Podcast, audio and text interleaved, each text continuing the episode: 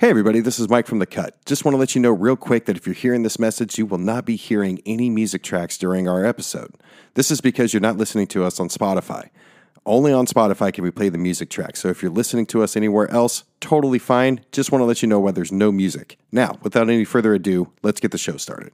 On this week's episode of The Cut, They're just kind of They're, they're meh. yeah, like they're like Diet Godsmack, which is not good already. So it's all like zero. it's almost like getting a Lacroix with less flavor.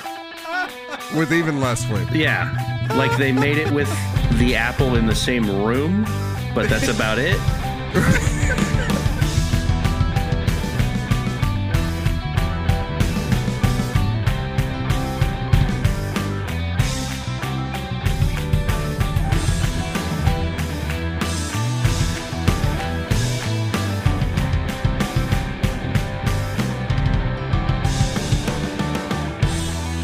welcome to The Cut Music. We are your hosts, Mike and. The moosh And Brad, and Brad. Yeah. Sweet. So today, uh, this is probably going like with music included. Maybe not on our non-musical episode, but if you're listening on Spotify with the music tracks included, this is probably going to be our longest episode, even longer than uh, our Scottish bangers one. Oh yeah. Because today we're doing live, Live? live, Live? Question mark. and there's going to be you know some of these tracks uh, that we wanted to play like there's going to be uh, conversations that the band is having with the audience there's going to be some of the audience like cheer for a while and we just we we have some long tracks so strap in everybody it's going to be a while strap in strap on Stay Do a what you gotta do. Listen. stay a while and listen exactly I've been obsessed with Diablo 4 recently. oh, I When just beat the came out- campaign. Oh my gosh, it's so good. Anyway, we're gonna stray off topic real fast. yeah i i don't even know what you guys are, are talking about but actually somewhat on topic with music though uh moose did you like sma- like roll out of bed and like smack your head on the floor or something this week Uh, yeah, you could say that. Um, I have been obsessed with a band called Spirit Box. They're a, a metal band. I'm, I don't I don't know anything about them except they have a female vocalist who has a wonderful angel voice, and then also an incredible scream. like she growls, she screams. It is so sick, and I'm just in love with it. The entire the entire concept of the uh the band is amazing to me. Yeah, you you were texting me. I think you texted me like two clips of Spirit Box and then like one or two other bands that are that are sort of the same. And I just I was I was wondering if there was something wrong with you because what like this is very different for you. Usually like you, you you've listened to Slipknot and Korn and shit like that and like after we're done playing them you're like yeah that doesn't do anything for me. So I think Right, I I think. I just I think I discovered something though. Mm-hmm. They have the same, at least Spirit Box, what I heard from what you sent, they have a similar formula to Slipknot. I don't think the instrumentals are as good, but uh like the same sort of energy and they break up the screaming with very good vocals, very good singing. Uh, which is why I love Slipknot and you know Disturbed and Rammstein and stuff like that. Uh, I'm starting to believe that like you love that formula as long as it's a female doing it. Like if a Maybe? male gets on there, like you like your males high and whiny and your females deep and like growling. Listen, I'm not here to, you know, That Lilith confirm energy. or nor deny any accusations. but but yes. Oh, oh, oh, okay, but yes. But yes. So like yeah, the other bands I sent you, uh Jinjer is another that's J I N J E R, another one that I discovered. Uh freaking amazing. That that was fantastic. Same kind of formula as Spirit Box. And then Nita Strauss came up and she did a song with uh David Draiman from Disturbed. Oh, And really? She fucking wails on the guitar. Huh? Like Nita Strauss fucking shreds, dude. Like it was Did you send me that one? insane. I did, yeah. Okay. I don't It- it- recall yeah, that. She yeah, she fucking shreds, and I was just so blown away by, like, I, I think Tenacious D said it best is that like all these other genres try to bring down the metal, but the metal like lives on. Yeah. you- And you- I've always tried like in my in my heart to just like push down the metal. Like no, I'm metal's not for me. I'm not a metalhead. I'm not a metalhead. But I think I am. yeah. You're you're getting a pacemaker. You're putting some metal in your heart. Oh god. and we appreciate it. But And I, I think I think the one thing that really draw like drew me to it uh is the screams. Like just the screaming, like the way like the tone and the way that um uh Courtney L- I can't pronounce her last name. Uh Yeah, the gravel. LaPlante. Yeah, from Spirit Box, the lead singer, the female singer, Courtney LaPlante from Spirit Box. Her vocals and her scream is so like on point that I just like love it. Absolutely love it. All right. Well, we're not playing any of that stuff today, but maybe that No. maybe maybe these female-led uh, uh, metal bands will come up a bit more often moving forward. As we said today, we are doing live. And with this being a very long episode, let's jump into it. So first off, follow us on Twitter and YouTube at the Cut Music One. Send us an email to info at the Cut Music One at thecutmusic.com. Or if you're a band and would like to be featured or interviewed on the show or be showcased, whatever the case, uh, or uh, whatever the circumstance you're looking for, send us an email to press that is P R E S S at thecutmusic.com. And for everything else, thecutmusic.com if you haven't figured that out. Um, TheCutMusic.com. So, so this usually we like to do Twitter polls for these things, but uh, because we each get three, and we want to leave the uh, you know the tenth pick, which we play first on the show, up to the audience, and we usually put a poll out and vote. But this week, uh, we the three of us agreed that we should kick this episode off with what uh, an artist, a few artists, because it's a collection of them that we all love. Uh, and this is probably one of, if not the greatest live guitar solos of all time. And if you know what this is, you'll agree with us. If you don't know what this is, you're welcome. Uh, this is actually uh, from the Rock and Roll Hall of Fame induction, and I believe they were in, they were inducting the Beatles, and uh, it was Tom Petty, Jeff Lynne, uh, Steve Winwood, and most notably Prince on the lead guitar, mm. pulling off the solos, performing "While My Guitar Gently Weeps."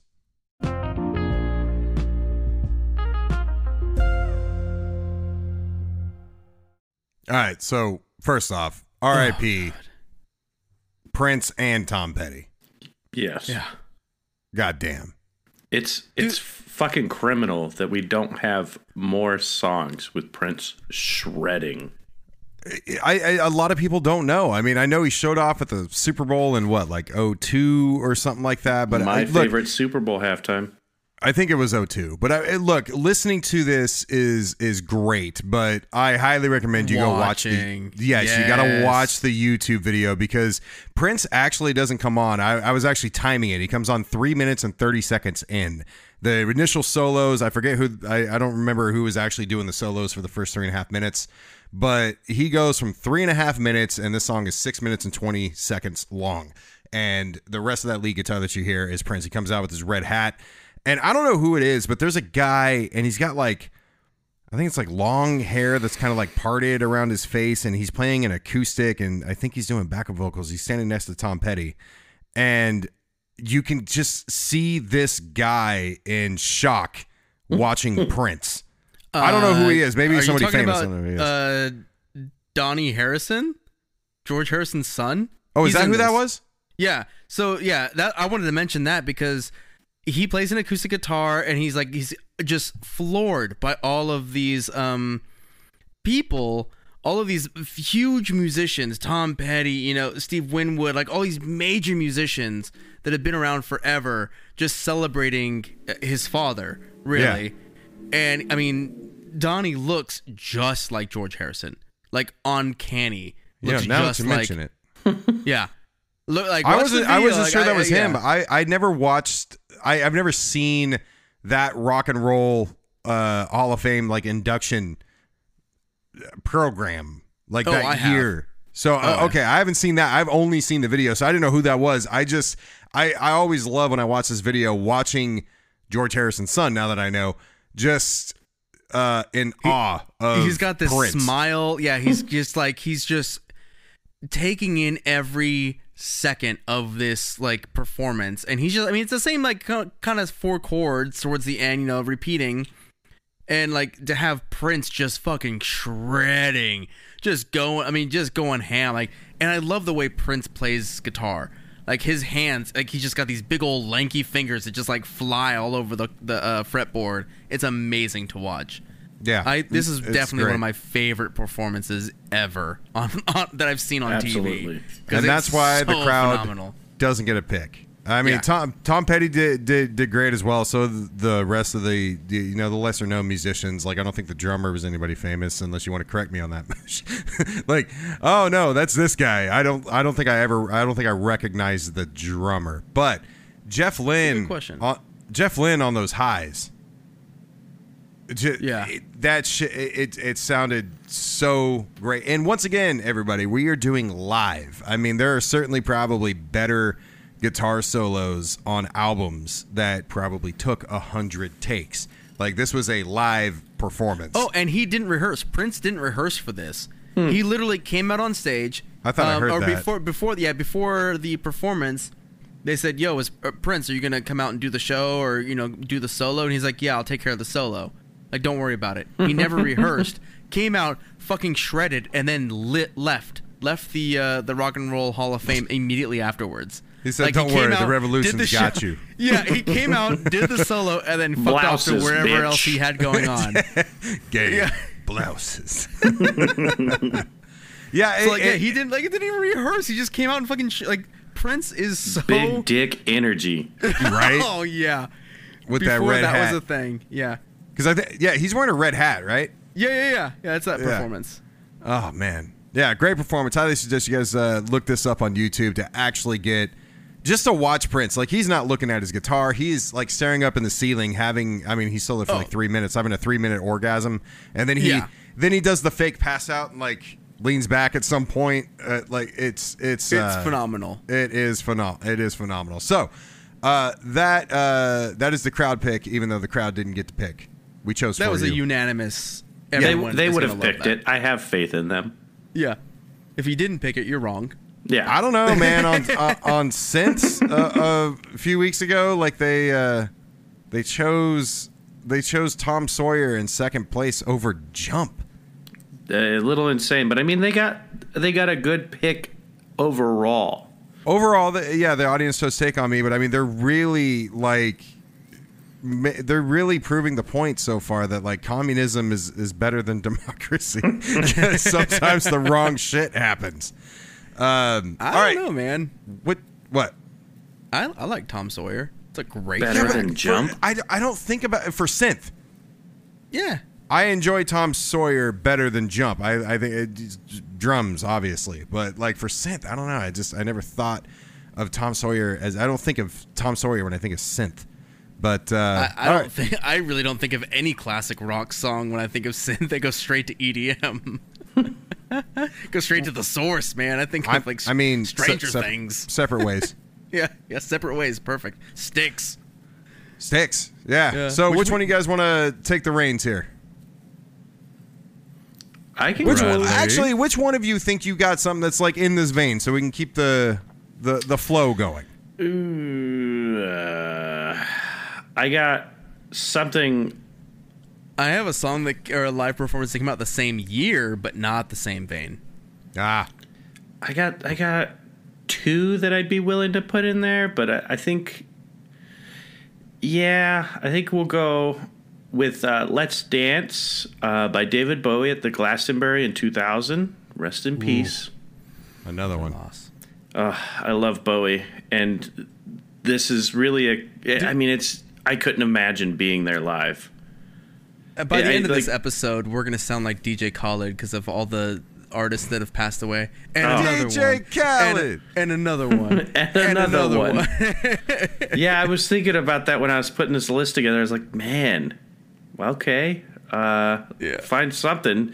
I mean, and one of the other struggles I came up with was finding like actual live music on Spotify? Because YouTube's really the way to go on that. It is. It yeah, you really can find is. A, you can find much better shit. Like uh, a lot of the collaborations that Moosh and I have discussed, like with the Alicia Keys and John Mayer uh, uh, Oh, God, collab, been perfect mix mashup songs. Like unfortunately, we'll never be able to play them on here. I looked for Taylor Swift. I couldn't really find a good Taylor Swift live performance that's on Spotify, hmm.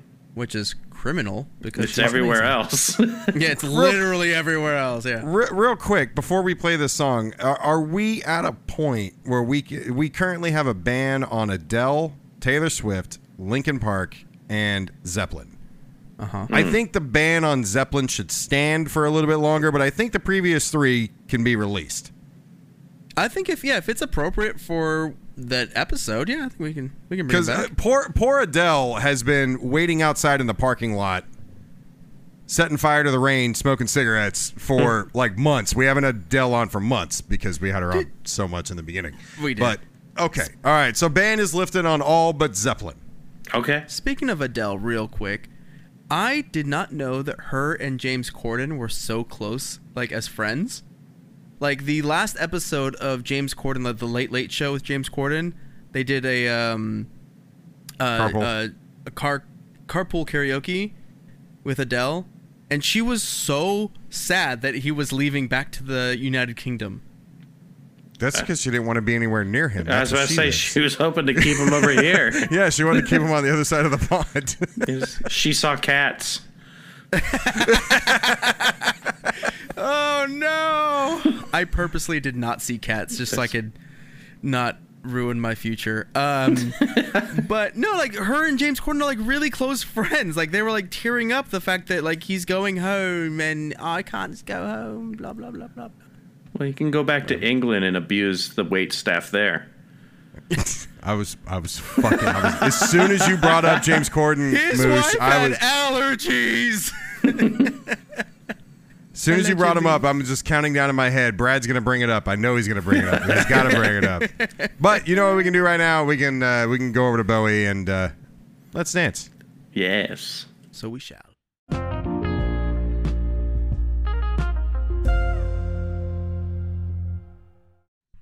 Uh, I got a little fun fact for you. Ooh, That was a I love bop. fun facts. There's there's first fact. Absolutely. But guess who was the session guitarist for that song? Who? Stevie Ray Vaughan. Oh No shit. At 28 years old, it was uh little not known really other than doing like festivals and stuff like that. Uh Bowie brought him on for that album, uh Let's Dance. Oh, for, Holy not the live performance though. No, not the live performance, but Oh, the ah, original song. He was the session guitarist for it and recording. I was gonna say because I was like, I'm pretty sure Steve Ray Vaughan died before 2000. Yeah, yeah, yeah. No, no, not. unfortunately, I mean, it would have been even cooler Yeah. of a live song. But oh man, that song is a bop. It's got everything. It's it hits so many different highs that you you you just if you didn't if you'd have listened to that song for the first time, you don't know where it's going until it goes. Yeah, because Yeah. Uh, he's got he convey Bowie conveys so much emotion in that first like minute and a half. Oh, Uh, it, it sounds like it's about to be a love ballad, and then it's like, nah, fuck it, let's party. Yeah.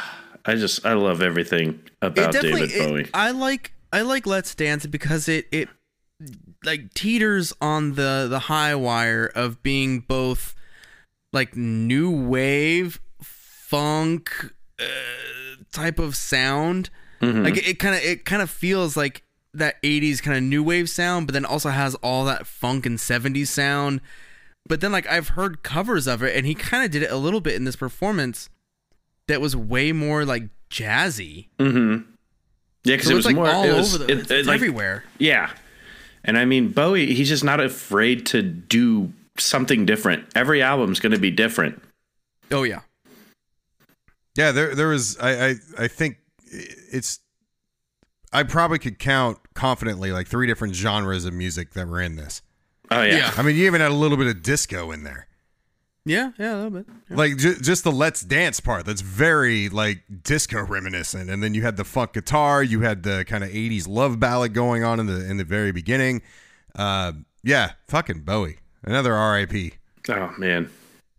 Moosh, are, are you gonna like bring us back to life with uh, no, I'm gonna I'm gonna roll roll along this uh this uh uh in memoriam train that we're on right now. Oh yeah, you got a good segue. yeah, so you mentioned Stevie Ray Vaughan. One of my picks is actually uh Mr. SRV himself. Uh this was him playing live at Carnegie Hall and th- I just I was listening to this whole performance. It's a fan. I mean, Steve Ray Vaughan's one of my all-time favorites. He really inspired me to play guitar, and his style of guitar is so just Iconic. Him, It- yeah, iconic. It's it's. I mean, he draws a lot of inspiration from you know, um, Jimi Hendrix and earlier '60s kind of like uh, rockers, The Who, and that kind of that kind of vein. But just his blues is otherworldly. His his guitar playing is otherworldly. Uh, this song is Lenny, and I would say, if I remember correctly, almost the entire song is just him, and then you just hear audience, and it's he doesn't miss a beat. He doesn't miss a single note, and it's live. And it's just fucking phenomenal. This is uh Stevie Ray Vaughan with Lenny.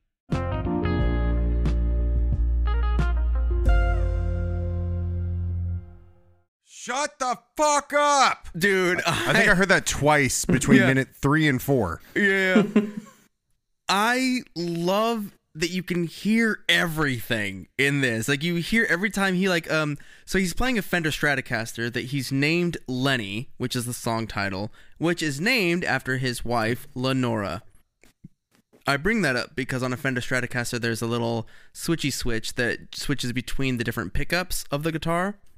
And you can hear him like flipping between different pickups to get different tones out of his guitar.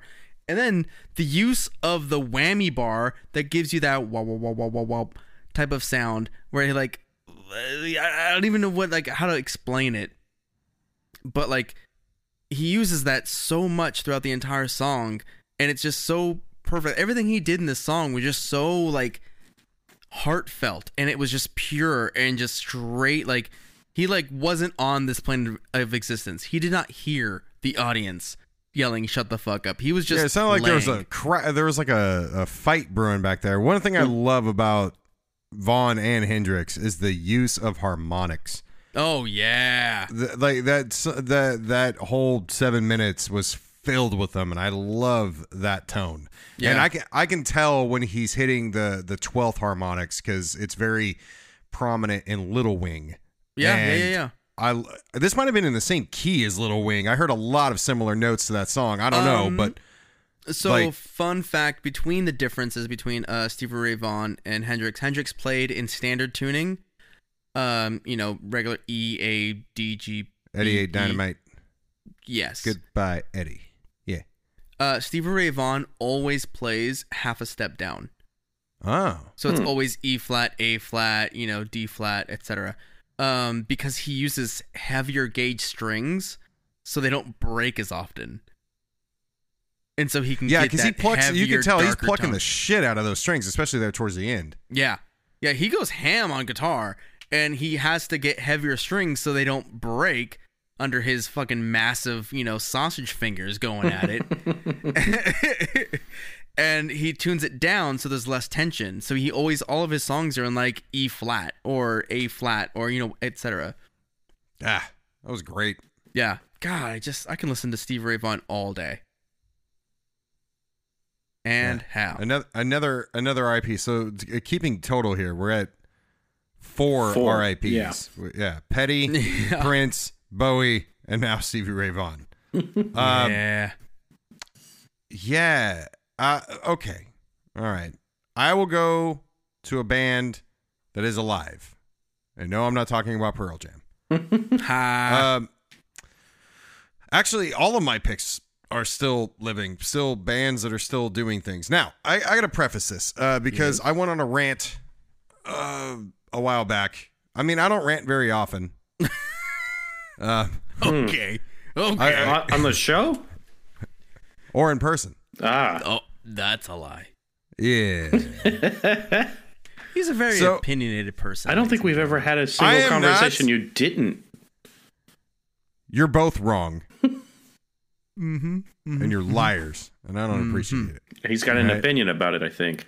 Yeah. Oh, I got an opinion about both of you. He's gonna go on a of rant about our opinions. of his opinions. Well, your opinions suck. I, I mean, y- it's fine to have your own opinions. Just know that you're wrong. That's all I ask. I mean, Oh, okay. I didn't think I was asking for too much. uh, okay, all right. Oh lord. Now that that's out of the way, Help uh, me, Lord, give me strength. I went on a rant about Shinedown at some. And they're not a band that I love, even their radio shit. But I did say that the one of the worst sounding concerts I went to before Muse was uh Forgot about news already. and Muse. And before Muse. Muse was Shinedown opening for Godsmack. Oh and god, that sounds horrible all the way beginning to end. Yeah, that that does not sound like a concert I would pay for. Yeah, that sounds like did you did you t- tickets have were to go to that? tickets were 20 bucks. That's still too much. They paid And you twenty I- bucks to go see that? Free tickets Well, would have been a I profit didn't for I didn't me. pay for it, Brad. Our short and stout friend over in Colorado did. Ah. And so he had an extra one. And look, Godsmack's got got a few songs that I love, but the problem is they didn't play any of them. they were the closer. They didn't play. They played. Uh, obviously, they played songs I recognized, but like they didn't play any of the fucking songs. And where Shinedown Ain't fucked up. bitch. Yeah, right. And Shinedown was on before them, and where Shinedown fucked up was they played the first verse, first ver- first verse, chorus, and then first verse of their amazing acoustic cover of uh Simple Man. They got Oh, a yeah. great I- I cover like- of Simple That's a Man. great cover. I enjoy that cover. I'll but they only played through the second verse of it, and then they forget and the lyrics. huh? They forget. No, the they just they stopped. They straight up just stopped, and the crowd was cheering. We're waiting for them to continue the song. They don't. They jump into an acoustic version of their Inner Sandman, which is a great song. Forty five. 45 is an amazing song, but I don't want to hear the acoustic version when I'm going to see you at a fucking rock concert. Yeah. Okay? What they should have played yeah. was 45, the full fucking version, because there's just something about 6 8 time and a rock song like this that just, it slaps It, it- yeah. It, it turns the mosh pit into a waltz. Yeah. That's a good way of putting it. Why do all these mosh pit people have roses in their teeth? I don't Yeah. understand. That's not a waltz. That's the flamenco. The Is that flamenco. not a wa- flamenco, and Wait, that's also can't not any what it is. dancer have a rose in their mouth? Uh, no. No. Okay, not. All right. Then it was a fucking daffodil. Oh, oh, okay. Okay, we'll take daffodil. We'll daffodil, it daffodil. is. All right. Anyway, this is live from uh, the Washington State Arena. I think came out quite a few years ago. This is forty-five.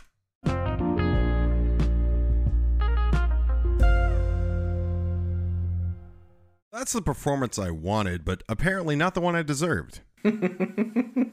I don't. I didn't care for his vocals in that live performance, Okay. and I didn't like how many times he asked the audience or told the audience that it was their turn to sing, and then I love to sing. that. No, I no, no. It's, it's fine. It's fine when it's like done like if you just kind of like find the moment where the audience is gonna take over and you just step back. But he's like, "Hey, it's all you," and then you wait a second and then you keep singing. It's just like, is it all them or was it not all them? Like I felt No, like it- I it's a little mixed messages. There, no, he stopped. What are you talking about? A couple times. Okay. That's my favorite part of the song. are the- are the Parts. like I we talked multi- about it. I'm I just saying it was love- multiple times. I'm good with it because that's intoxicating for me. Like I love and like my my one of my picks. I don't know if it's gonna be my next one or my last one. Uh, the like is the song that I listened to when I was about 19 or 20 and fell in love with crowd participation for stuff like that.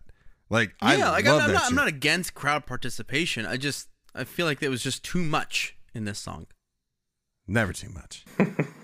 It's Never like too cowbell. much. Yeah, you can't have it. You can't get enough of it. And that fucking the There- drums there in this is song. there is Mm, too and much strings. because if there is too much because if I'm singing the entire time and then the singer's not singing and he just says it's all you and then he just steps away and doesn't and we just sing the entire song. It's like, why am I paying for a concert that I'm performing? But he- he said it's all you, and they yelled another life, and that was, and then he came. I'm just saying. You said there's Oh. not too much. Uh, all right, Brad, what do you think? Jesus Christ, It's it's a good song. God, you guys suck. I'm I'm not a big fan of Shinedown. I'm not either, but I can respect when a band that I don't really care too much for does something I, incredible. and I I definitely think it's a good live sound of this. performance. Yeah, mean- exactly. It's I mean, same with Staind. That's because that's who they remind me of. Shinedown reminds me of Staind, and then Staind does a really mm. good live concert. But Shine Down reminds you of Staind? yeah, they're just kind of.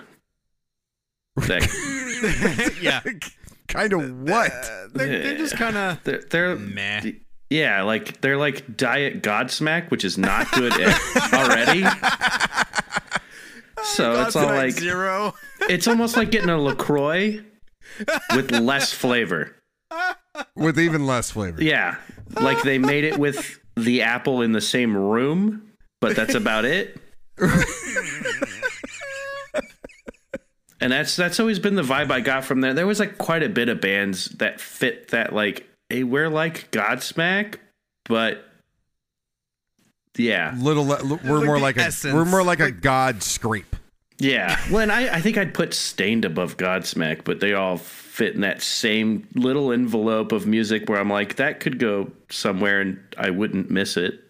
No, no, no, totally. And like I said, I went to this concert because it was free. But Yeah. like I said, I, even if there's a band that I don't like, if I find that they do something extraordinary, and I fucking love this, That makes it suck even more though, because you if you if you liked this live performance and then you get to go and see them live and they completely just yes. shit. I'm the the, victim here, is what I'm saying. Yeah, that would have made me never like the band ever again. I, I will never go see either one of those bands. The only cool thing, and and I think you've mentioned this a, a few times, Brad, that Godsmack did was the dueling drum. Oh, that is Solos. very very cool. That is one Sul- of the coolest things I've Sully- ever seen. Yes, Sully. See, but that's what I'm saying. Like, and I actually like Godsmack has like two albums that I like, but uh, you know, sometimes a band that you don't really care for, and uh, we've said this before too. Like, sometimes there's a band that you don't really care for, and then you see them live, and then you love them. Yeah, and I I I didn't expect that from Shinedown, and I and like I Godsmack nowadays over the last like ten years doesn't even sound like Godsmack at all. They're completely different. They kind of went a disturbed route. Um, but still bad. It's Do you, like, do you guys remember a band that came out uh, shortly after Shinedown and Godsmack and all these other kind of I, I don't know mediocre hard like hard rock. rock yeah mediocre hard rock is what I'll It's what like I'll it. K-Light, but it's got guitar. Do you remember Finger Eleven? Yeah, yeah, That's another like gar. I, I just I couldn't. St- they had that or one Five Finger song that- Death Punch. It's like the heavier version of this. Yeah, it's just like I don't like know, man. Like there's something. There's, rock. it's like it's like commercial, commercialized hard rock. Like they they wanted to be more badass than they were, but they were held back because they they It's like wanted Chad to sell rock. their music. Chad, like made for Chads. not cho- n- Chads and. Chodes. Chads and Chodes, Chad- you know, Chad rock. at, oh, like I hope that doesn't take off. But Chad every fits. beta house has got one of these going. it's like coming to the party, bro. We got Shinedown, Godsmack, Finger Eleven, and of course Five Finger Gun. I did Finger Death Punch.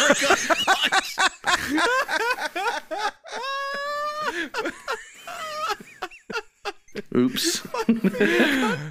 Oh, I'm not bleeping it. I don't oh, care. to see you next Tuesday, Punch. Sorry. pow right in the kisser. oh my oh. god! Okay, so this is angry white male college student rock. Yeah. is what you're saying. Yeah. Thi- this is Woodstock '99, like Yeah. anthems. Got, Yeah. got it, got Oh it. my Okay, and can we gosh. just throw Limp Bizkit and Kid Rock and MGK in there as well? I Oh, mean, if it's going to be terrible music that you want to out. seal away, yeah, it's fine. I wouldn't put them in the same genre. That's like their own little genre. It's Who? Shinedown, Finger Eleven, and all of them. It's all like I don't even know what to call this. It just feels like Chad It almost works. feels like- I don't like it, but I it it fits. I think if you're gonna be serious about it, you you would call it hard rock because It's- there wasn't a lot of hard rock back then. That was like this is like the new metal age. This is the guy that brings a guitar to the party, but instead of doing Wonderwall, he just tries to like sing His hard originals. rock. Yeah, with his acoustic Hey, do- guitar. Hey, do you, He's like, hey, do you know how to play any like? uh Do do you know how to play any like Metallica or anything? It's like, yeah, but I got an original that I wrote, and I want you guys to hear it. It's like, Like- Metallica. You're gonna love it, and then everyone goes, "No." No, I was like, Not oh, gonna happen. okay. Um, hey, uh, my ride's here. Gotta go. Bye. Jesus. Okay, music for It the is a college good students. performance, though. I won't lie. Uh, that, and that's all I'm saying. Because otherwise, uh, Shinedown has w- one other performance that I think is eh, that I think is immaculate. I think it's great, and that's in And, cover. and they Simple Man, found and a way to put it together and ruin your entire night. You I know know, what? they. I- and That's I've been- almost and a I talent heard this. itself. I heard this for this has been out for years. Like I had heard this version of this song for years prior to going to the damn concert, and then for them to cut their other best performance in half and then give me a bullshit acoustic version of this song, I was pissed. So I got a question for you though. What? Is Snuff not on here?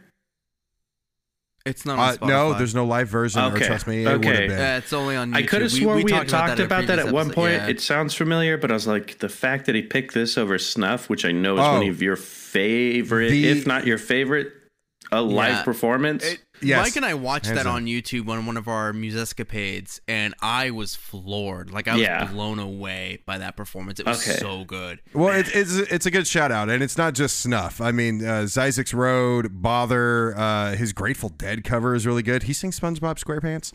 Yeah. Uh, you, but you got to YouTube it. It's Corey Taylor live in London. So honorable mention, and yes, if that was available, I mean that that would have been a no brainer. yeah. But um, all right, wait, you know, who- and re- before Yeah. we move on, I would love for any listeners that are big fans of Shinedown or Finger Eleven or all the hard rock, Chad rock bands that we just you. mentioned that we just chatted about and, and you know put down. Um, if you're offended, let us know.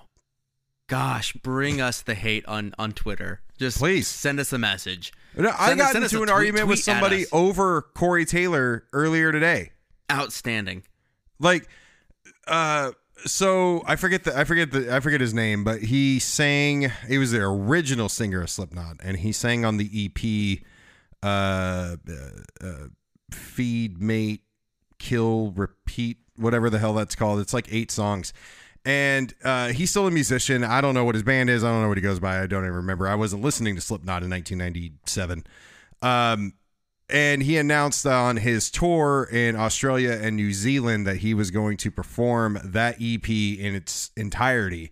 And everybody was like thinking that was going to piss off Slipknot and Corey Taylor was going to get angry. And uh, Taylor shared his announcement, like uh, quoted his tweet and said, "Hey man, uh, something." To, I'm paraphrasing, but like, hope you knock it out of the park. Like, good luck, dude. Uh, you know, kill it. And uh, somebody was talking said something and I commented on it, uh, commented and I'm like this is why Corey Taylor is the man that he is. And somebody's like you meant to say was and just like oh he he started putting all that soft shit into Slipknot and like he lost all of his hardcore fans and I'm like no he didn't because I'm still here. I don't know what the fuck you're talking about. So bring your hate. He's talking I about mean, the people that wear jumpsuits in public. what the fuck Where the Jumpsuits? JNCO jeans? Yeah, the ones that don't wear deodorant, they're ICP fans now. oh the juggalos Yeah, those guys. we need to throw them in that category too Ugh.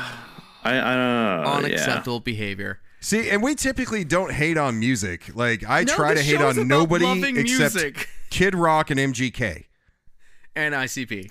And I think, ICP. I think I have a way add it in longer list than you do of people. I'm Those, those are well, those would be my top three. Like you know, Staind. I think there's talent in Staind, uh, but I, I, you're never gonna catch me listening to them. They got like two or three songs that I don't mind. That's about it. But like, I think Nickelback has more hits, like good music, than anybody we just mentioned. And they That's fair. It's it's fun to hate Nickelback, and it's wrong. It's wrong. It's wrong. it shouldn't be that way. No, they got some good Nickelback's just a bullshit fucking rock band doing their thing, and like they they make hits every once in a while. They come out with a good song, but it's fun to hate Nickelback, and it's not fair. And I remember a long time ago, It's the uh, Nicolas Cage of rock. That is extraordinarily. Oh my accurate. god, Brad, you were like knocked it out of the park. yeah, because anytime is someone says they don't like Nicolas Cage, I'm like, you're a fool, and you're only saying that because you think it's the right thing to say. You unoriginal, talentless hack. you don't know what the unbearable weight of talent actually feels. I like. fucking love Nicolas Cage. Dude, I I'm- absolutely love Nick Cage. All right, so I'm the odd man out here. I don't absolutely love Nicolas Cage, but I can tell you, like, if somebody says, "Is Nicolas Cage an overactor and crazy?" I'll say yes. Uh, uh, yeah, But I'll say yes. have you have you seen Leaving Las Vegas? Have you seen Lord of War? Those two This is fucking fantastic movies. amazing movies. What I love about Nicolas Cage is that he's aware of how ridiculous his acting is, and he just leans into it. yeah, He's just like, I'm a meme. Yeah, all right, whatever. It's fame. I'll take it, and I'll just lean into it and continue doing. I'll I'll continue stealing the Declaration of Independence. Look, I can't. I can't do an Sasha. impression, but I'll try. That's my impression uh, from Face Off. When Sasha, when when, it- when uh, Face Off was a good movie. it was. No, it's not. No, no, it's not. I'm sorry. It's not. I loved it when I was a kid, but don't watch it again, or else you'll be like me and Okay. you'll be sour. Okay, you know what? That's a fair point. I haven't seen it in like 20 years. I will remind. so I'll remind. I'll remind you of one thing right now. At the, it happens once when John Travolta is now Castor Troy comes to the cell, and uh, Nicolas Mm-hmm, Cage, who is Sean Archer. Shows mm-hmm. you how much I do know the movie. I still remember the fucking character names. Jumps on him and starts squeezing his throat. And at the end, when he harpoons John Travolta, he goes, "Die." That is overacting, and that is a That's spot-on impression. That's called classical training. I feel like that's a great. That, that's almost No. as bad as, as like the Shakespeare would have Vader. put that man in every production. It's not good. It's not good acting, and Face Off is I don't know. I think you just uh, Look, good acting. sorry. I bad mean, you just acting. played was it Shinedown for us. It was entertaining. I don't Nick- think Nick- I'm going to take your word on class and taste. even in movies. Are you kidding me? I'm the Rick Rubin of movies, bitch. You just said Rick Face Off is bad. It's not. It was good for the time. It fit because it was right on the heels of Con You're, Air. you're like, what is it? Rick- it's no you the Rick Citizen Kane.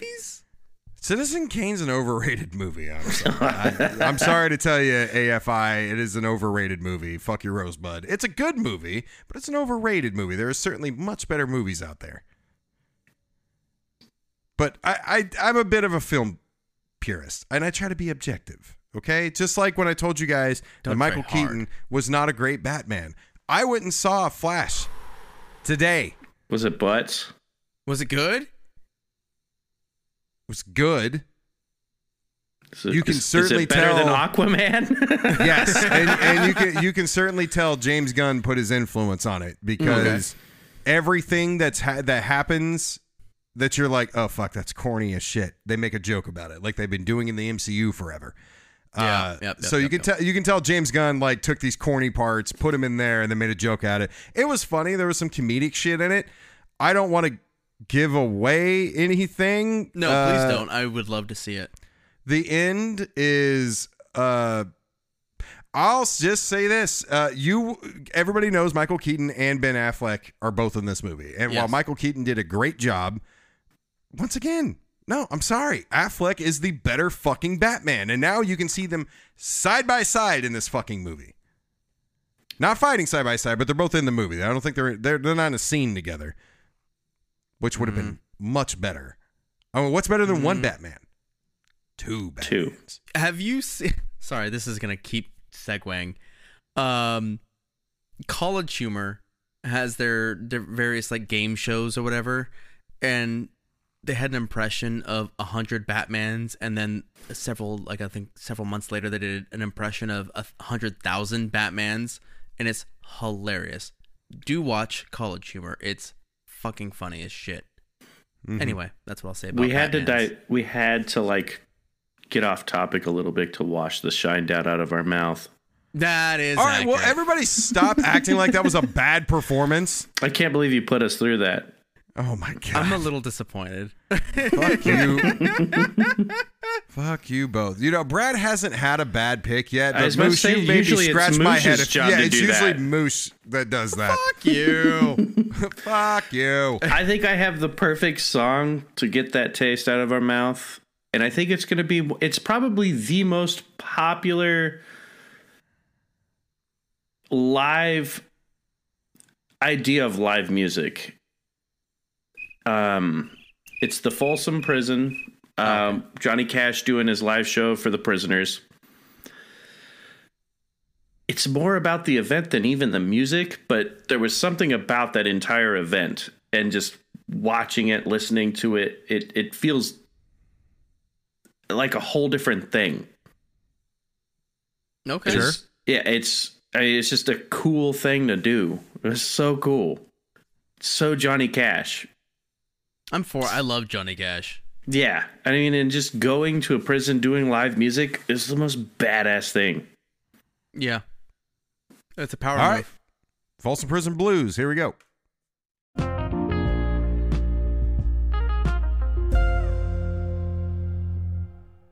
Ah, I feel like Johnny Cash takes the award for coolest person to ever exist. Yeah. That, That song uh, accurate. gives me a little PTS, PTSD. It's uh, performing this song twice a week for about six months gave me carpal tunnel in my right wrist, uh, and I had to quit the band I was in.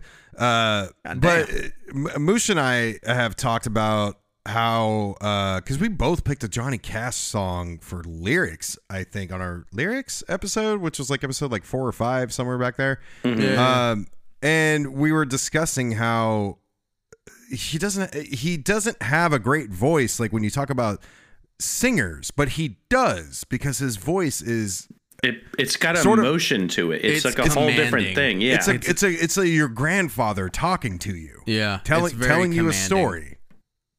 yeah. Yeah. You would respect anything that man told you. If he gave you advice, it could be bad advice, but it feels sage. Boy, Yeah. Yeah. That's that's a great way to put it. Him and Sam Elliott, like if they sat down and they they're they're oh, like Sa- yeah. Sam Yeah. Elliott is a great, great if- comparison. Yeah, I mean if if they're like you need to, you know, uh, go hide your wife's uh, Cheetos.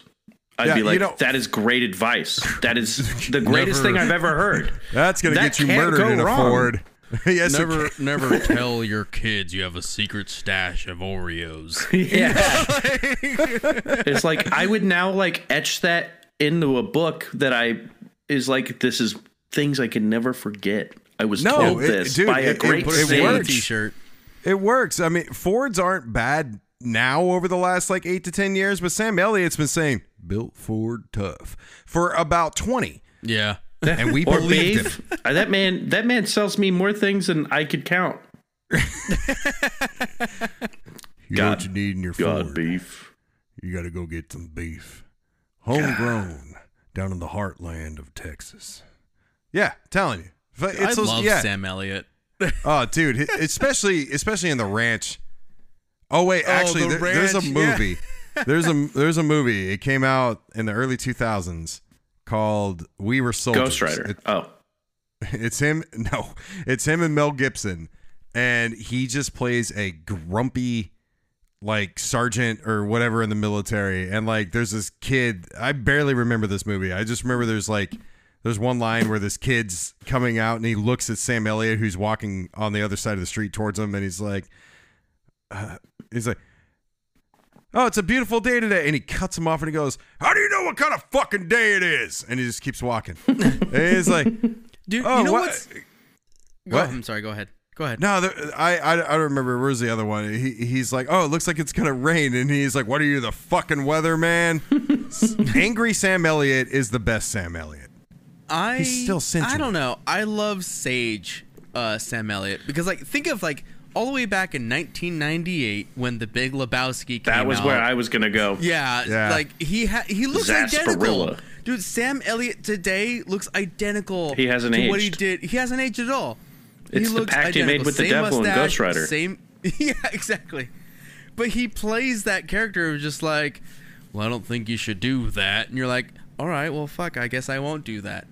You know what I mean? Like it's just like it's one of those things. It's like, oh wow, this. Are you real? Are you an angel? Are you just some prophet coming to tell me how to live my life, like out of nowhere? And it's like, okay, yeah, I'd I'll- believe let- it. let- let if us- I heard it, I'd believe it. I'd be like, Yeah, yeah, let it's if there's God, he's he's speaking to me now, and it's just In Sam, Sam Elliott, in the yeah. in the ceiling going, "Don't do that," and I'll be like, oh, "What?" So let, let us let us also not forget Virgil from Tombstone. yeah, Oh, fucking oh, tombstone. Right now, I'm all a right, Huckleberry. I got a story to tell that may get me in trouble.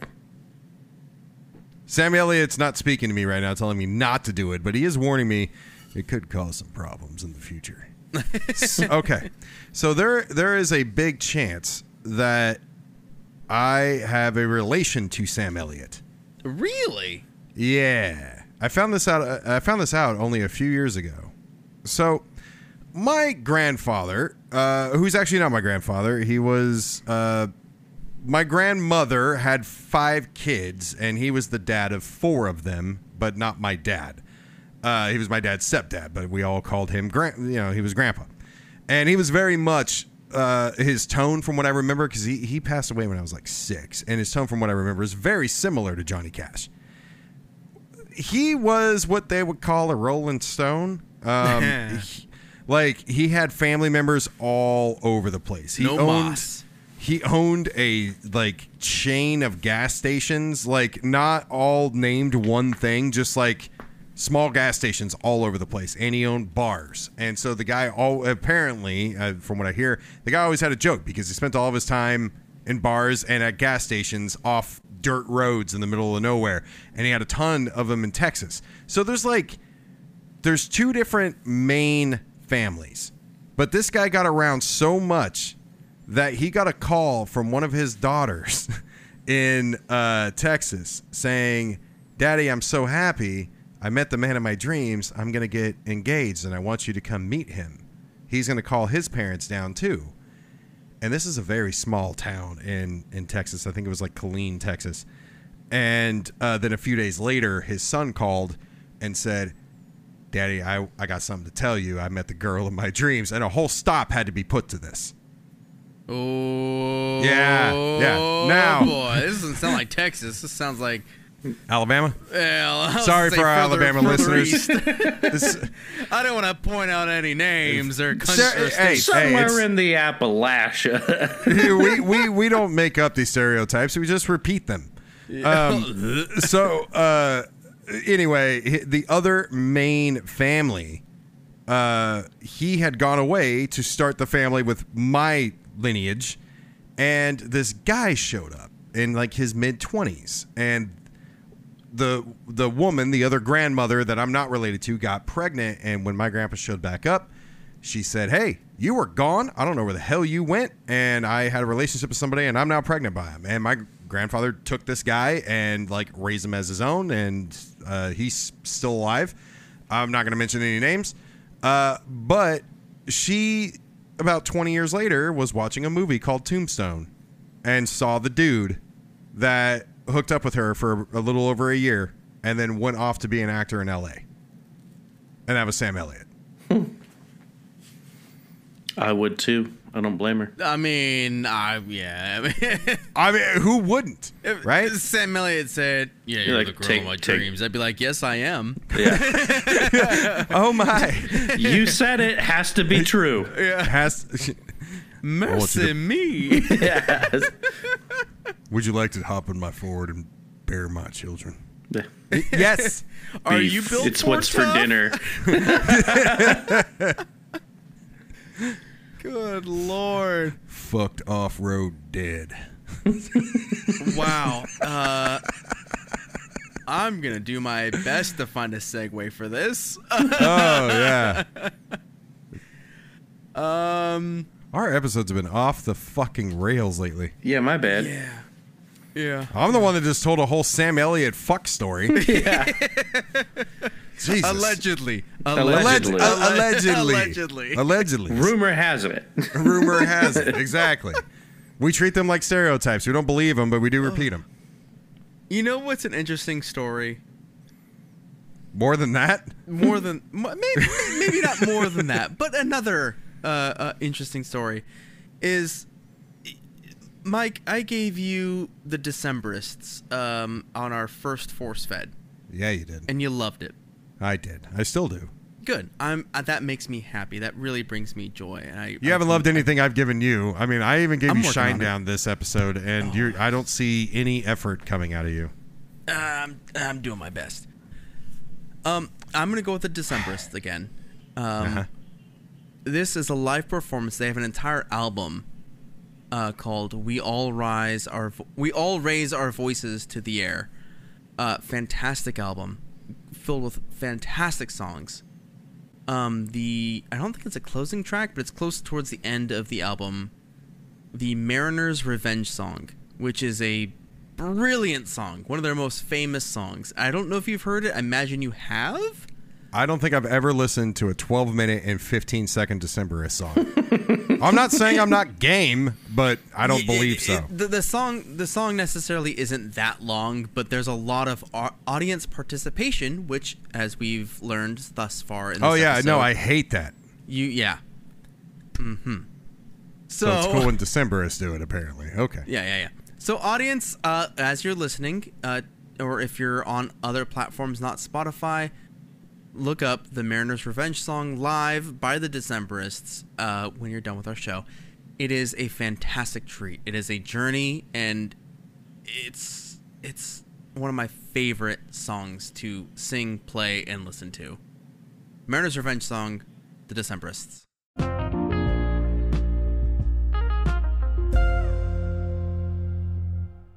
Listen, if you're still here, I applaud you. That is such a journey of a song to go on. I've never heard a double bass on a cajon before. no, it's an actual drum set. Oh, was it? It was, yeah. Oh, But they have so many instruments. They had the violin, they had the accordion, they had a banjo in there at one point, they had a mandolin playing. Like they had everything. Their their orchestration of their music is fucking flawless. It, it, it uh, yeah. It is so um cinematic. Everything they do is so cinematic. It- it's funny. It's funny you say that. So, uh, as, as both of you know, uh, I I got uh, coerced into uh, being a DM for Dungeons and Dragons for the very first time with my very very limited experience. Mm-hmm. And one of the things I was thinking of, like, I still have some writing to do, and I need to find background music to put in. I have And- playlists for you. perfect because well that's all i was thinking about was d&d when i was sitting here listening to this because i'm like i need to do my writing to this It- it's thinking of- very Gangs of New York.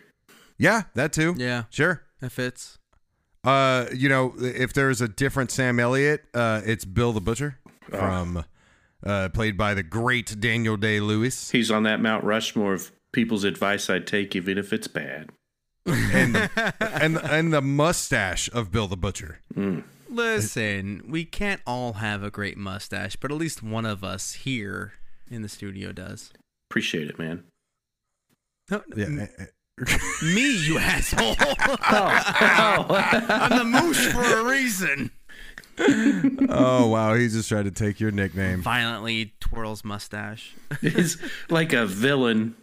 Yeah. Yeah, the the orchestration of the Decemberists is great, and everything they do is cinematic because ev I think you've told me, but also everything I've ever heard from them is a story, and most Yeah. of their albums are like concept, um, and there or at least like every song has a story to it, and I I love their sound, and I love what's ah, fuck what's the lead singer's name?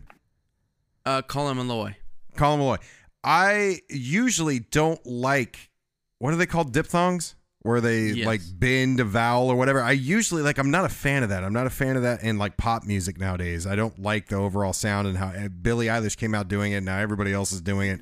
It's Well, annoying to it's- me. Yeah, it's it's been a thing for a long time. Like you can think of like country songs, uh, country singers as always doing Oh, sure. like a darling. there- like it's like there- okay, calm down with your There- there's, Twanged. there's- yeah, but there's like a style in, in vocals the way pop's doing it now. But what's crazy is like I love the way he twists and bends his his vowels around. yeah, yeah, yeah, absolutely. Yeah, it, it's a it's a very cool style, and uh, no, I, I love Colin Meloy, and I haven't gotten around to listening to another Decemberist album, but I do listen to um, uh, uh, Her Majesty, especially Mm-hmm. Shanty of Arethusa. I fucking love. That's my. You know what time it is. Like that. it does have that moment for sure. Yeah, when he does the so good night, boys, good night. Fuck, yeah, oh, just, like, every come- yeah, time. it comes out. Yeah. Um, I recently got um, uh, the Crane Wife, Crane Wife on vinyl, and it is phenomenal. It's such a great. Like I hear so many more things when you have it on vinyl rather than just like hearing it on on any other platform or CD or whatever. you know, Like, you're right so much because to it. Brad and I went to our vinyl group this morning, and I got American Pie. Oh, nice. And yeah, I, I I've heard some very different vocal. I've heard that song a million times. Everybody that grew up in the '90s with their dads listening to classic rock heard that song at least once a week. yeah, But there's different like vocal, uh, just, just uh, f- like inflections and things that he does that I've never heard before until I listened to it on vinyl today. But Brad, you went home with a fucking stack. Oh, what did yeah. you What'd you get? Um, I got some Van Halen. I got Ozzy. Um, I got some Patsy Cline. Oh, shit. Um, I got the uh, Doctor No soundtrack. so the wait, what you're saying- What you're saying is you have her records. Is that what you're saying? Yes. Call, call, call back to her. 50 what, I don't even remember what episode was that. I couldn't. 50 cents for Patsy 50 Cline? cents. Yeah. What? Wow. And I was, and then I also got. Um, Wait, how's the pressing? Is it good? Is Yeah. it warped at all? Like, how's the record I, itself? I haven't gotten a chance to listen to it. I came home and I started playing Diablo. Yeah, that's fair.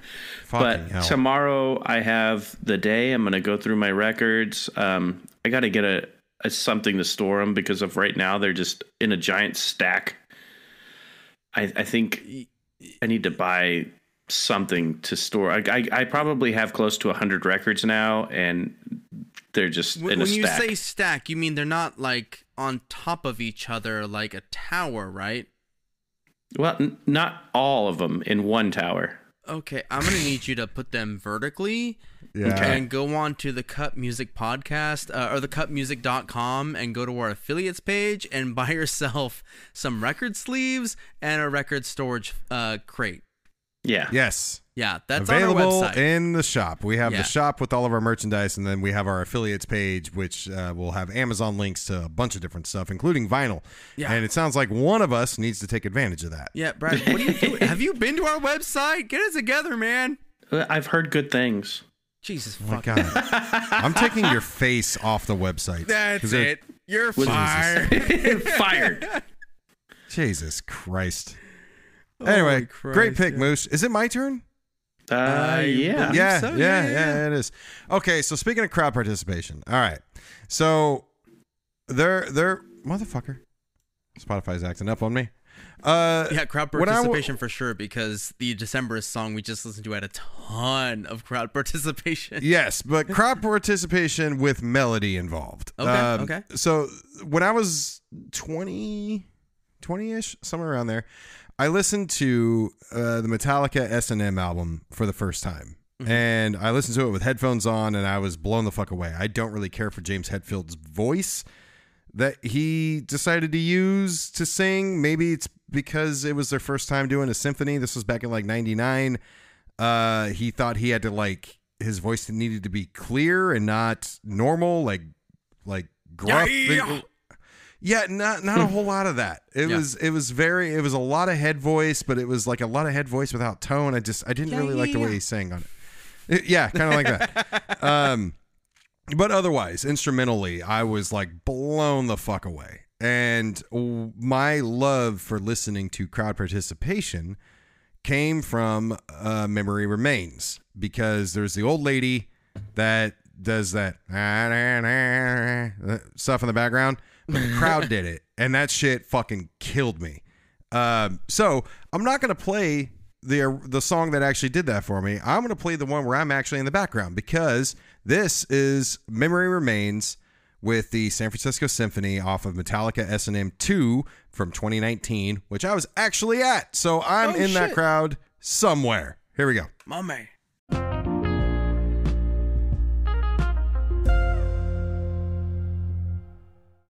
So yeah, that was it. 2019 San Francisco, the very first show they opened the new Chase Center and you knew it was the first show because there was still that like plastic, like shit that comes off the side of of glass. So like all the glass paneling on the balconies and shit still had that stuff peeling off of it. Got to do the glass peel. plexiglass? Yeah. Yeah, it was Hey, awesome. and I'm, And I'm pretty yeah. sure I heard your voice. Yeah. Yeah, I, I'm sure I'm in there somewhere. i've I, you weren't I mean, even not, screaming. you're a You were loud just talking. I'm not a loud person, so uh, it's kind of surprising to hear that. I don't talk loud. I don't really have opinions. Uh-huh. So, uh, but what was actually pretty cool about it was uh, they had like, so the stage was a big circle right in the middle, but the circle was broken into like three different rings, and they they rotated so slowly that you couldn't see them rotate. You would just notice like four songs would go by, and you were looking at like the side of the band. And like this part of the orchestra, and then you would notice, like, oh shit, like, wait a minute, hold on, when the fuck did that happen? So then then you're in the fart zone. You're like, oh, god damn. well, they, they did a pretty good they they did a good job with that. Uh, I saw the Smashing Pumpkins there, and it was a traditional setup with like one end of the stage. Uh, but yeah, dude, that that concert, and I remember I took my sister to that concert, and it was her second concert she had ever been to. It's and a I'm like, one to go to. You're gonna blow your wad. Like it's over for you after this. So like a week before this concert, we saw Smashing Pumpkins at uh, Shoreline, same place I saw Shania Twain. Um, so like one of her favorite bands, she sees the Pumpkins. A week later, we go and and watch that, and then her next concert I was like Slipknot, and I'm like. You're you're done. Like there's no one else to see. Nothing's especially this Everyone symphony else is concert. like, dead. Everyone else is dead as we, you know, gone over on the show here so far. Yeah. Uh, but yeah, fucking, dude, eh, I'm a whore for strings and symphony and metal, and god damn that, the the version of one on here, fucking hell, don't get me started. It's too much. Yeah, I enjoyed that. It was it was nice. It was kind of um, it was well balanced for it being a live live performance. That's one thing I noticed. Like I really enjoyed I enjoyed everything about it. Like there wasn't like too much of like now it's your turn or now you sing or you take like th- he didn't say that once. It was They just, just knew. implied that like uh Hetfield would step back and then the audience would just fucking sing like the end the last what fucking minute and a half 2 minutes was just audience singing Along with the symph- along with the symphony, along with yeah. the symphony. Yeah, it But was just I'm- perfect. But I mean, the difference is, is like you know, Meta- like Memory Remains came out uh '94, I think. Mm-hmm, Uh, and like everybody knows when like you, they play Master of Puppets, like the crowd's gonna be saying most masters, like Right. most most like so you you you build a thing, but. I love it because because like you know that person that did that part is not there, so the crowd takes over and does that part for them, and it's a good, it's a great blend. But I mean, like I remember listening to this whole album for the first time. Memory Remains is by far nowhere near my even top ten favorite Metallica songs, but like this live version, fucking love it. Yeah. And another thing I want to mention too is Kirk Hammett's guitar tone. Oh, Oh yeah, so good. Fucking when when when that I came can only in, dream of having a tone when I play guitar that like it comes anywhere near his tone and quality. It's so good. And there was there was a lot of variations because uh, they I mean they covered a lot of different albums at this concert. And you could like I had a guy next to me that that was a guitar player and he- so apparently Kirk has used a different guitar on every fucking album. Or like damn near. And this guy that was sitting next to me was like oh this is going to be whatever song they're about to do is off of And Justice for All. I could tell by the you know fucking The guitar uh, he picked the up. guitar the guitar that somebody brought out and gave to Kirk Hammett in between songs. Like, yeah, his That's uh, insane attention to detail. A, I I don't know. know. how close you're sitting. B, and like I, I was first interesting fact. row. I was first row of the first balcony, so we were pretty close. But Yeah, yeah, yeah, yeah. that was that was that was an amazing concert. God damn. Bradley, Mm. mm. I was just saying. Uh, so I owned uh, S and M one, and I actually bought it the same. T- well, I bought it from a garage sale. The same place I bought my next song, uh, a VHS actually. VHS. Yeah, well, I was I was poor. Uh, I, I sh- uh, hold on. I should have been more like Moose and mentioned I have the S and M two concert on vinyl. Yeah, Yeah. There we go. Got it. Moving Got it. forward. Got it. it's gotta throw front it and the center. Like it's on my top six on the wall, front and center. Oh so, yeah. w- what did you get, Brad? I bought probably the I would say one of the most popular, not Woodstock, but it's way up there as far as like Yeah. you know what it is. Yep. Mhm. Eh, even if you're not into music, if someone says this concert Iconic series, yeah, moment. Yeah. Um, you're gonna know what it is, and it's uh, the Live Aid from 1985. Um, and we got a, a band that I'm actually surprised has not been on here yet. Um, and Have unfortunately, not? We. I- I, don't think I- we ever have. You you know what though, Brad? This is a perfect pick for the perfect episode Yeah. yeah. to premiere them on. And I mean, unfortunately, I have to say R.I.P. once again. Yeah. Um, but Freddie Mercury, the voice of a god, it's. I don't think it gets better than that. I don't. I don't know Yeah. of anyone that can do what he does. Right. There's other talented people, but there's no one that's on that level. None of them were born with extra incisors. No. and I, I got the Bohemian Rhapsody uh, and Radio Ga Ga. I think they it was a they put them together with the song. Um, it's by Queen. It's fantastic. Uh, really good live.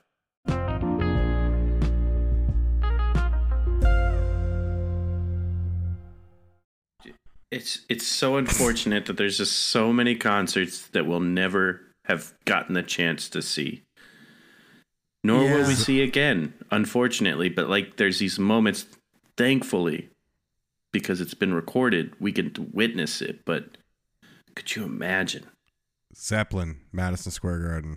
Yeah. yeah there's, I was just there's- thinking- Most most of the unplugs. Yeah. oh absolutely I was just thinking too about like again the guitar. Brian May on guitar is just like so underrated the the tone. Like how are these like legends just finding these tones that just fit perfect for everything that they're, they're doing?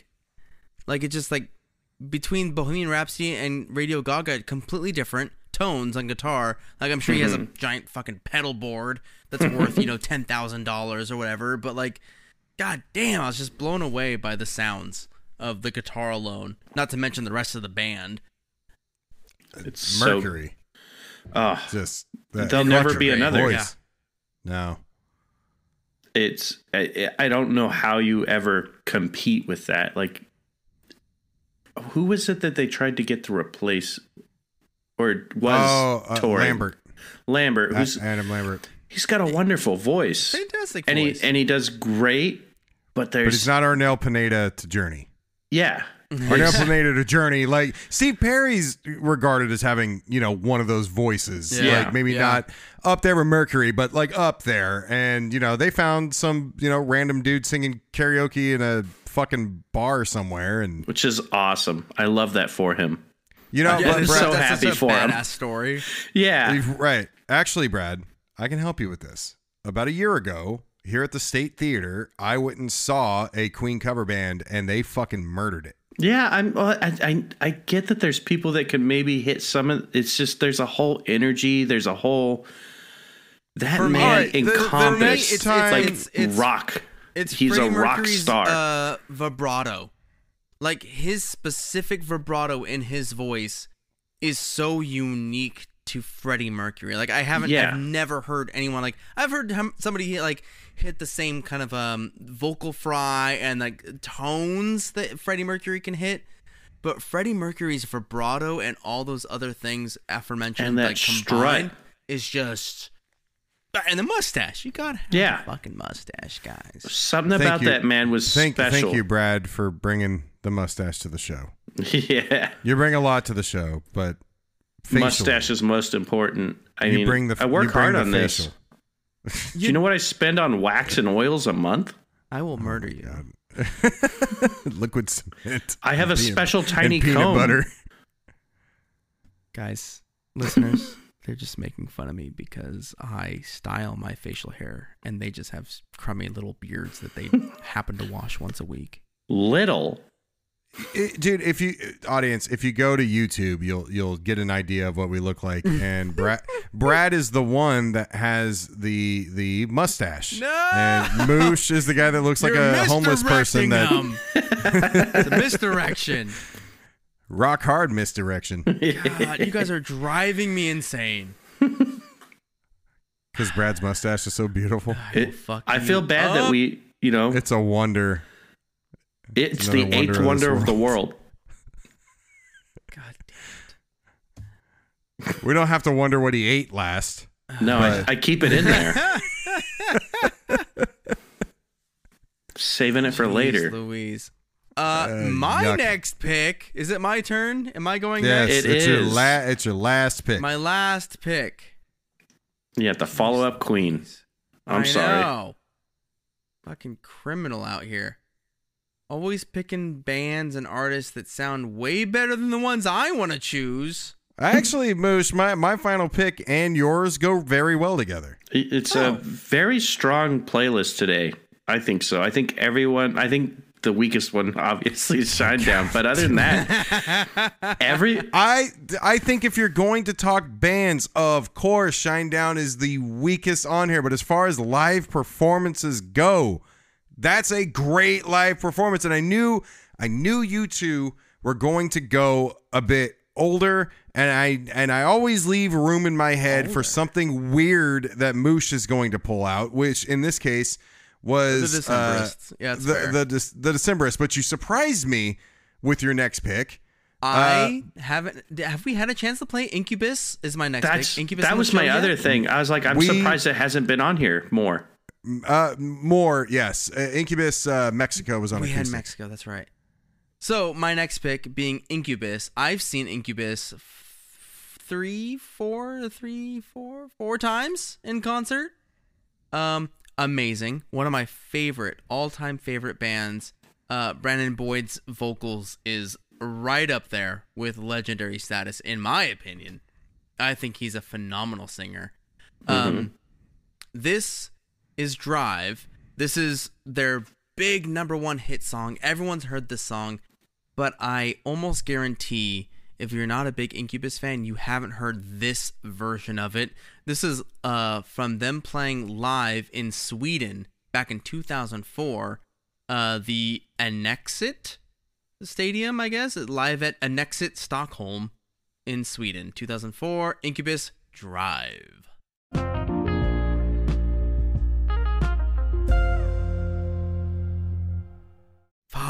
Dude.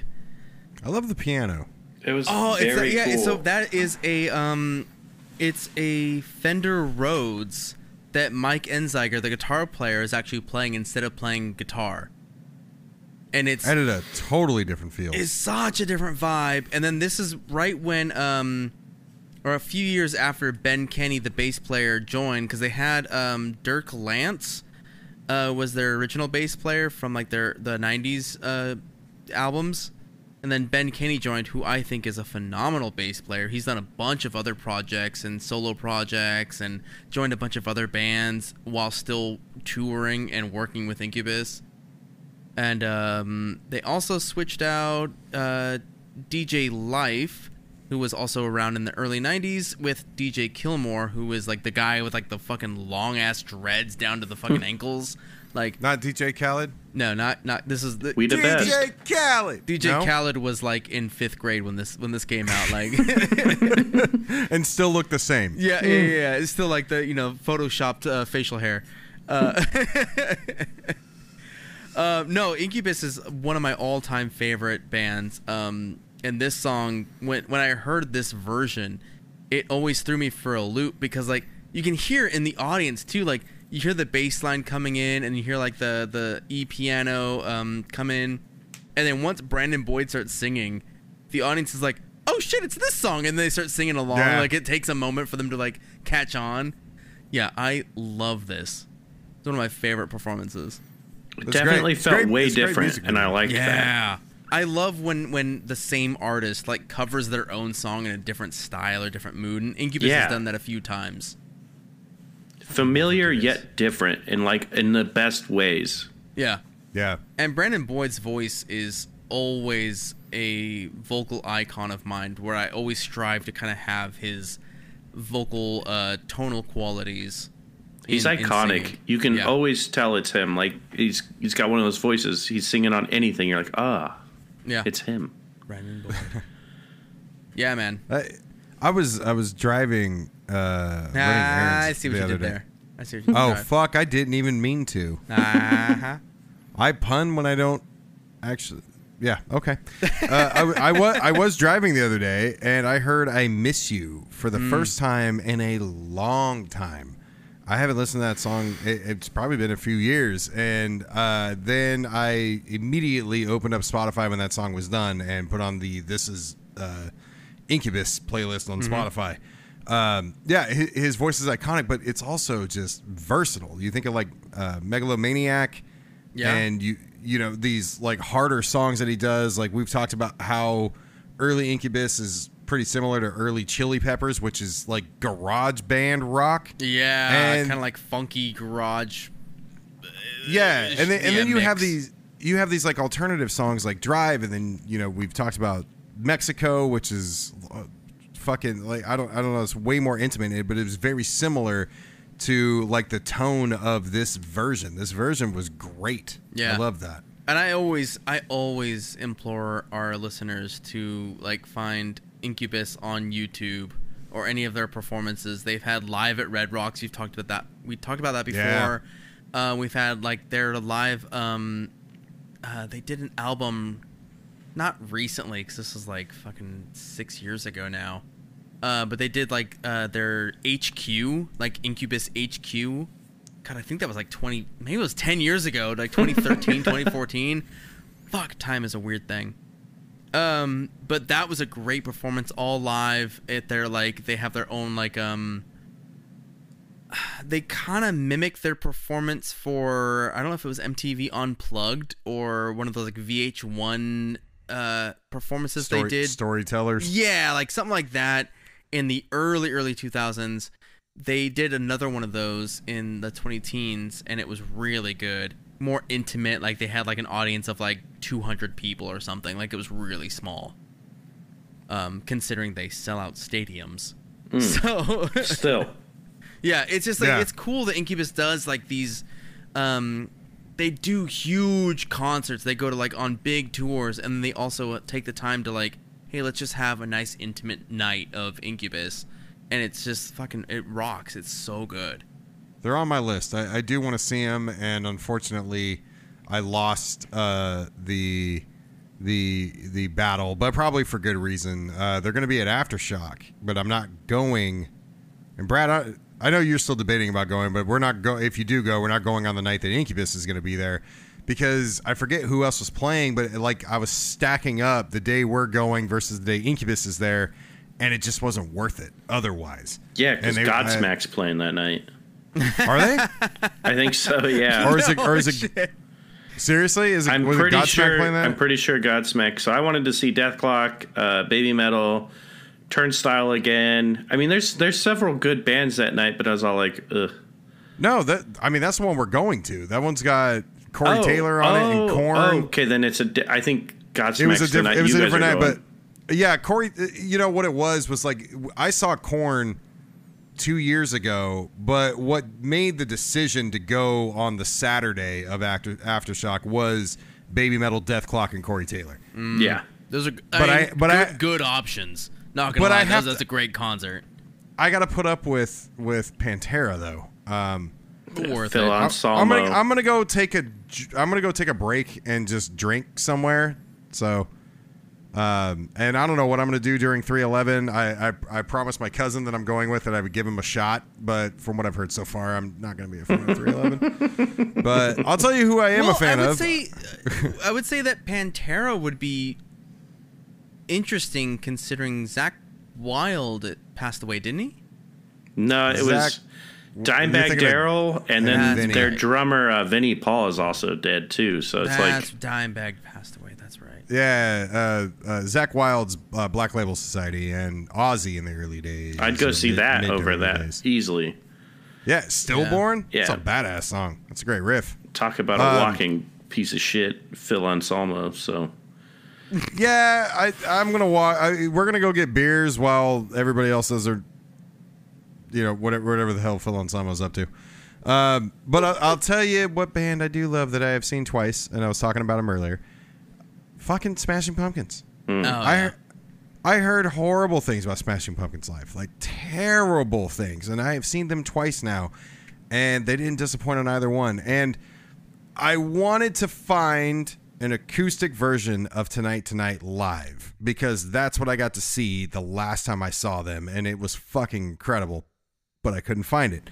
So we're gonna do from uh, Aeroplane Flies High from uh, the 90s. It's a live performance that they did in New York of Tonight Tonight. It's not acoustic, but it's the closest we can get because I was like, I was thinking about my favorite concert moments uh, for these last two, and I'm like, oh, that was definitely one of them, but nah, what are you going to do? Live so, from New York. It's tonight. Mm. Tonight.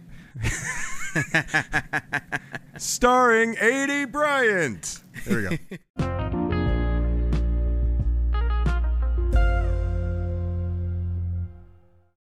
I mean, we're we were talking about artists that are just they have a voice that you can't mistake for anybody else, and and while I would not compare Corgan to Mercury, I will say uniqueness. I think he pretty much takes it. you Like nobody can sound is. like Billy fucking Corgan. no. No, not not on. No, no. I agree with you. So I, I like I said, my cousin and I went to go see them. Uh, I think it was November of 22, so last year. And uh, I said it wasn't acoustic, and what I meant was is the performance we saw was just an acoustic guitar. This one was very much still an acoustic, more unplugged performance, but it like you know just like with drive there's a whole different feel to it because we don't have like the drum rolls and like the strings and everything going in the background like it just it gives Yeah. it gives a song a very a very similar tone to the original, but still different. Fucking love it. You know what's interesting is I- I've mentioned before on the show in a previous episode that I'm not the biggest fan of just listening to live performances. Um, I think we talked about it on like our gym playlists, our Yeah. gym music. Yeah, because I played a 'Cause you're live. like, I oh, played a I live version of listening- Duality, and we Yeah. were- yeah, Because you're like, I love listening to live performances when I'm at the gym, and I was like, I just it takes away from the experience. I, I don't know. I like I, to just watch don't. I, experiences. yeah, I love to watch live performances all day, but for something like, I don't particularly enjoy live performances in just like listening to it in the background. Like it's just distracting to me. But in the in the background, I'm with you. I would have to be paying attention to it or Yeah. using it as a metal song to like enrage me at the gym. Mm. Right, right, right. Like, but like, I would say that finding picks wasn't very hard. Um, for this episode, I didn't have a whole lot to pull from that I would that I felt worthy to showcase. I had like maybe six or seven songs that I would be that would be worth putting on. Mm. Um, but my cut is my cut. But like, I enjoyed because when I listened to the performance, I just didn't choose one song. I would listen to the entire, you know, record, the entire playlist or whatever it was on Spotify, and listen to each song in sequence, and then be like, okay, this was my favorite song, my favorite performance from this live performance that they have. And of course, we had to draw from what was available on Spotify Yeah. because uh, we all three of us, I'm sure, had picks that were on YouTube. Oh, I mean, tons. We, we mentioned we mentioned some already on the show, and it's just like it's a shame that like not every great magical perfect performance is captured on something better than somebody's 2005 fucking BlackBerry. Uh, but I mean, some are though, and that was what drove me nuts. Because like Dallas Green doing a cover of Nutshell would have been yeah, on that there. is phen- that's a phenomenal. It's so cover. good, and it's Yeah, it's a Dallas good Green's amazing. recording. And I was like, it's got to be on here. And I searched and I searched, and I was like, maybe I'm just using the wrong. I I, I tried keywords. I was Yeah. as like an old person, Dallas Green singing. I, I didn't. I How do didn't you do. find things on this program? I, I didn't do a whole lot of research on Spotify. I just did some thinking, and I, mm-hmm. I wanted to pull from my actual concert experience. But the problem is, a lot of the like we've talked about Red Rocks so many times. oh, I know. We should have. it doesn't we should end have up had, on there.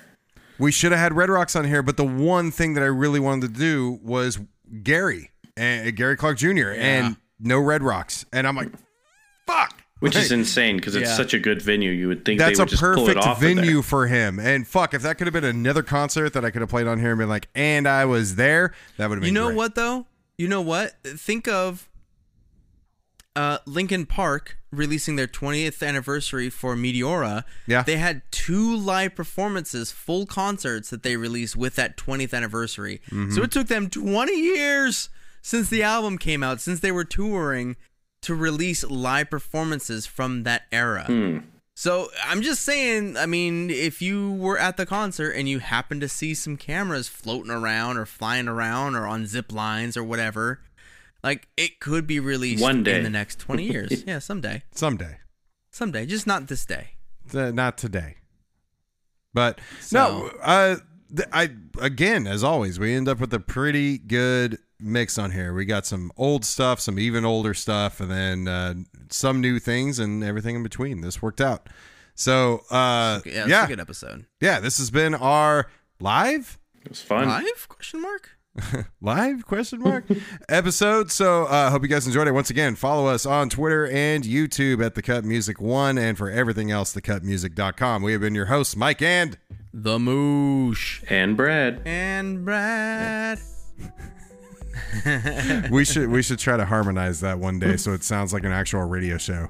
I'm here And for it. Brad, Like the old like KKTVs. Yeah, yeah, yeah, exactly. awesome. Perfect. All right cool. See you guys next week